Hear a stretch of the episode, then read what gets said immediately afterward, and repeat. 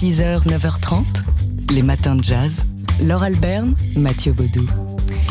Et aujourd'hui, 14 janvier, on se souvient de ce morceau qui a été enregistré en 1925, le 14 janvier 1925, dans les studios Columbia à New York. Saint Louis Blues avec un tout jeune Louis Armstrong, 24 ans, et Bessie Smith, une version très particulière de Saint Louis Blues, morceau qui à l'origine était fait pour faire danser les foules, du moins dans ses versions de 1916 et, de 1921 avec euh, notamment l'original Dixieland Jazz Band. Il y a plus de 1800 versions hein, de ce morceau, 1800 versions. Rien que dans le, domaine du jazz. Rien que dans le domaine du jazz, mais voilà, l'une des plus fameuses, c'est celle-là, celle de 1925, Bessie Smith au chant et Louis Armstrong donc à la trompette, qui réinvente ce blues en complainte, magnifiant, magnifiant l'histoire d'une femme de Saint-Louis dont l'amant, au cœur comme une pierre jetée à la mer, s'est enfui. Je déteste le soir quand le soleil s'en va, dit-elle, car mon amour s'en est allé, il a quitté la ville.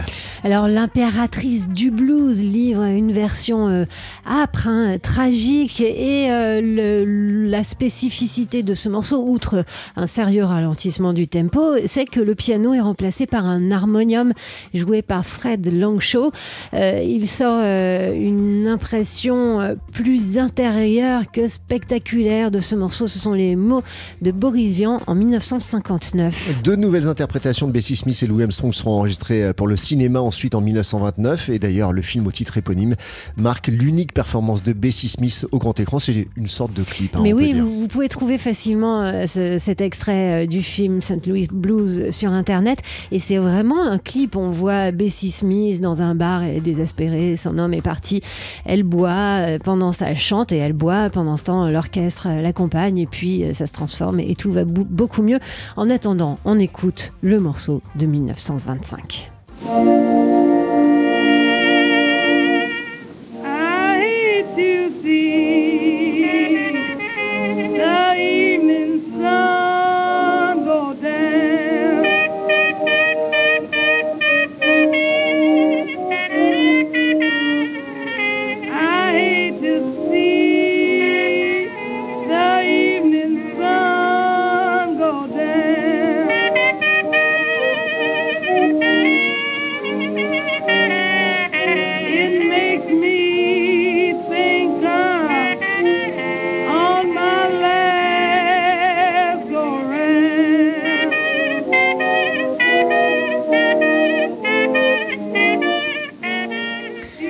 Voilà un extrait donc de ce St. Louis Blues par Bessie Smith et le jeune Louis Armstrong à ses côtés, un morceau euh, dont l'enregistrement a donc aujourd'hui, si je ne me trompe pas, 95 ans. 6h, 9h30, les matins de jazz.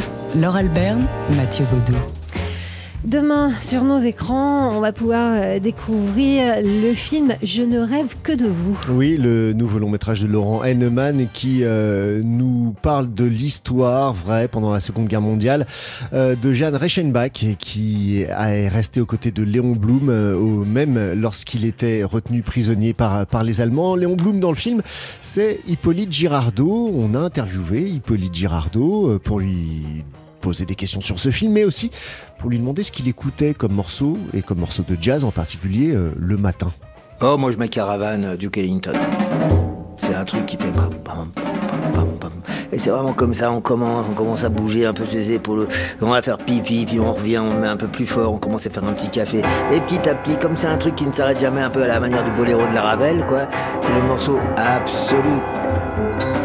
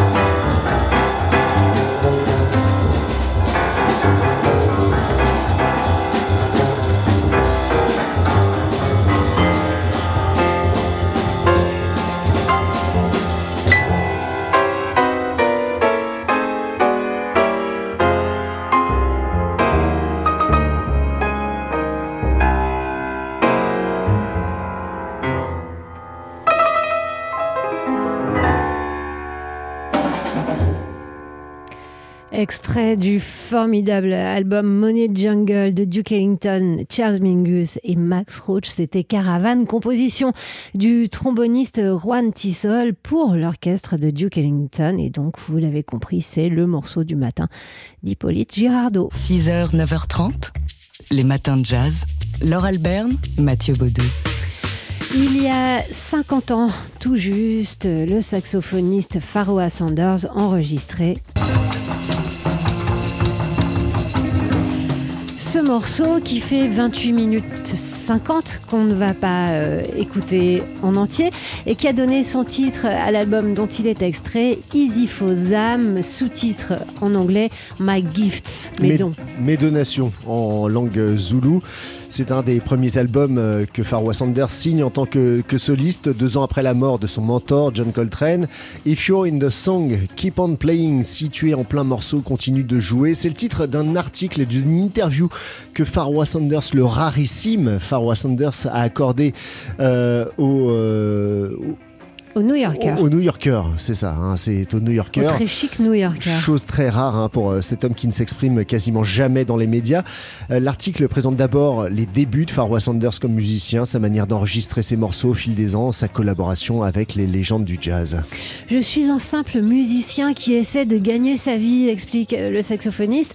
Et s'il est considéré comme un, un, personnage hautement mystique, Pharoah Sanders se voit plutôt lui comme le produit de sa spontanéité en 1962, il rejoint New York sans rien, sans toit, ni argent. Il arrive dans une ville qui frémit alors au son du free jazz. Sa rencontre avec Sun Ra, euh, Coltrane, euh, insuffle une certaine spiritualité dans sa musique, euh, aussi remarquable par son recours fréquent à des instruments non occidentaux. J'adorais être en compagnie de John Coltrane, dit-il, parce qu'il ne parlait pas beaucoup non plus. il me disait juste joue et je jouais. Alors Pharoah Sanders euh, explique qu'au début de sa carrière, euh, il n'était pas vraiment prêt pour une carrière solo, mais je devais avancer, ajoute-t-il. Je savais que je devais devenir meilleur. Alors dans les années 60, sous contrat avec le label Impulse, il se met à enregistrer plusieurs albums par an.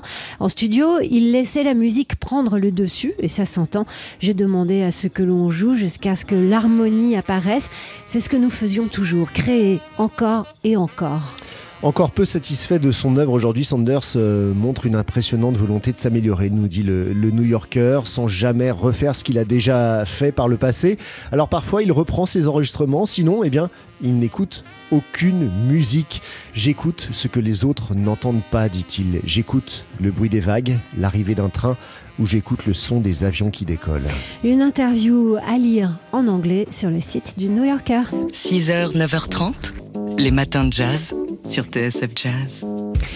Retracer l'histoire de ses origines, reconstruire son arbre généalogique ou mener des recherches universitaires, bref, plonger dans le passé pour mieux éclairer le présent, c'est le but du site américain discoverfreedmen.org. Un site qui met à disposition les archives du Freedmen's Bureau Project, le bureau des affranchis dont nous parle le site Actualité et le journal USA Today, euh, instance créée par Abraham Lincoln au, lendemain de la guerre de sécession. Le Freedmen's Bureau Project vient en aide alors aux victimes de la guerre civile de 1865 à 1872. Alors c'est une aide matérielle, hein. ils ont créé euh, des écoles, des hôpitaux, une, des hôpitaux, une université à Atlanta et puis ils ont aussi apporté euh, du soutien euh, financier et alimentaire, notamment donc aux euh, freedmen, c'est-à-dire les affranchis. Et depuis 2015, les archives de ce projet sont disponibles en ligne. On peut enfin avoir une idée de leur voix, de leur désir, explique Hollis Gentry, spécialiste en généalogie au Musée national de l'histoire et de la culture afro-américaine à Washington. Ce bureau en effet emmagasiné des millions d'archives, désormais plus de 1,8 million de noms d'affranchis sont numérisés. Il en reste encore 2 millions euh, à offrir au public. Parmi ces archives, on retrouve des contrats de mariage, des attestations de services militaires, des documents bancaires ou encore des registres de propriété. Et pour beaucoup d'activistes africains-américains, pour beaucoup de chercheurs, c'est aussi le moyen d'affronter les questionnements contemporains au sujet du sort des Africains-américains. Donc vous pouvez en savoir davantage euh, en lisant un article assez complet sur le site Actualité.